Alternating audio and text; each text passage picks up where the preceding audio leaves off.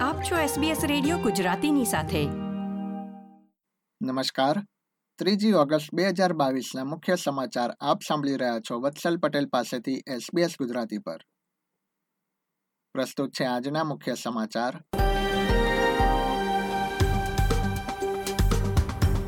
ભવિષ્યમાં પડકારની પરિસ્થિતિમાં સજ્જ થવા ઓસ્ટ્રેલિયન ડિફેન્સ ફોર્સની સમીક્ષા કરવાનો સરકારનો નિર્ણય.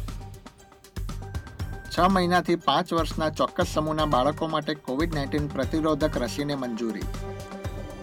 અને કોમનવેલ્થ ગેમ્સમાં ઓસ્ટ્રેલિયાએ પાંચ દિવસમાં જ સોથી વધુ મેડલ્સ જીત્યા.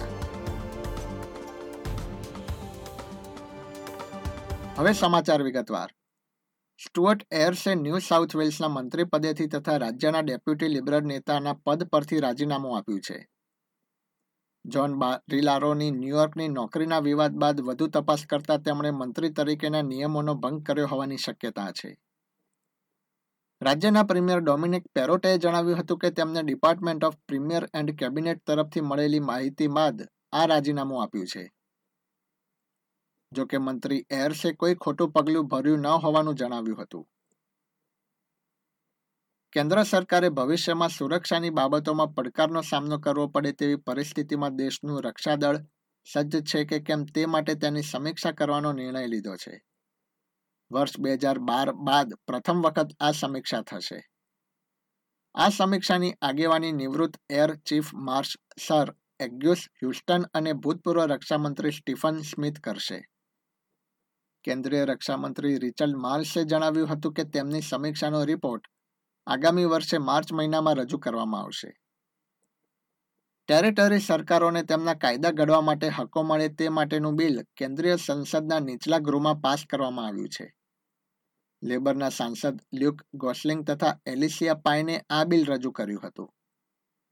જેમાં નોર્ધન ટેરેટરી તથા ઓસ્ટ્રેલિયન કેપિટલ ટેરેટરી સરકારોને ઈચ્છા મૃત્યુનો કાયદો ઘડવાની સત્તા મળશે. વડાપ્રધાન એન્થની એલ્બાનીસી તથા વિરોધ પક્ષના નેતા પીટર ડટને વોટ માટે મંજૂરી આપતા તેને નવ્વાણું વિરુદ્ધ સાડત્રીસ મતો મળ્યા હતા. ન્યૂ સાઉથ વેલ્સ પોલીસ ચાર દશક અગાઉ તુર્કીના એક અધિકારી તથા તેમના બોડીગાર્ડની હત્યાના કેસમાં લોકો પાસેથી મદદ માંગી રહી છે. વર્ષ ઓગણીસો એંસીમાં બનેલી ઘટનાની ફરીથી તપાસ શરૂ કરવામાં આવી રહી છે. અને counter terrorism and special tactics કમાન્ડે એક વીડિયો જારી કર્યો છે, જેમાં એક મહિલાનો અવાજ સંભળાય છે.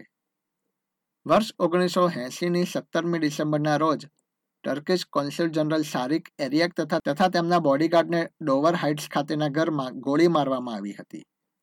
હુમલામાં જવાબદાર વ્યક્તિની જાણકારી આપનારને એક મિલિયન ડોલર સુધીની રકમ આપવાની જાહેરાત કરવામાં આવી છે. આજના કોવિડ નાઇન્ટીન સમાચારો પર એક નજર કરીએ તો ઓસ્ટ્રેલિયામાં કોવિડ નાઇન્ટીનથી બુધવારે છાસઠ મૃત્યુ નોંધાયા હતા.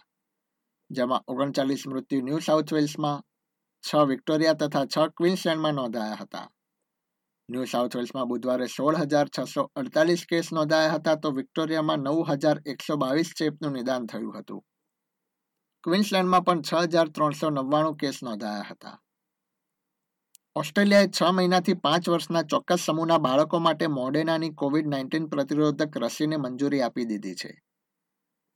કેન્દ્રીય આરોગ્ય મંત્રી માર્ક બટલરે જણાવ્યું છે કે આરોગ્યલક્ષી સમસ્યા, દિવ્યાંગતા તથા અન્ય કોઈ બીમારી ધરાવે તેવા લગભગ સિત્તેર હજાર બાળકો પાંચમી સપ્ટેમ્બરથી રસી મેળવી શકે છે.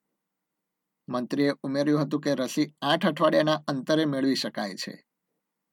અટાગીએ આરોગ્યનું જોખમ ન હોય તેવા છ મહિનાથી પાંચ વર્ષના બાળકો માટે રસીની ભલામણ કરી નથી.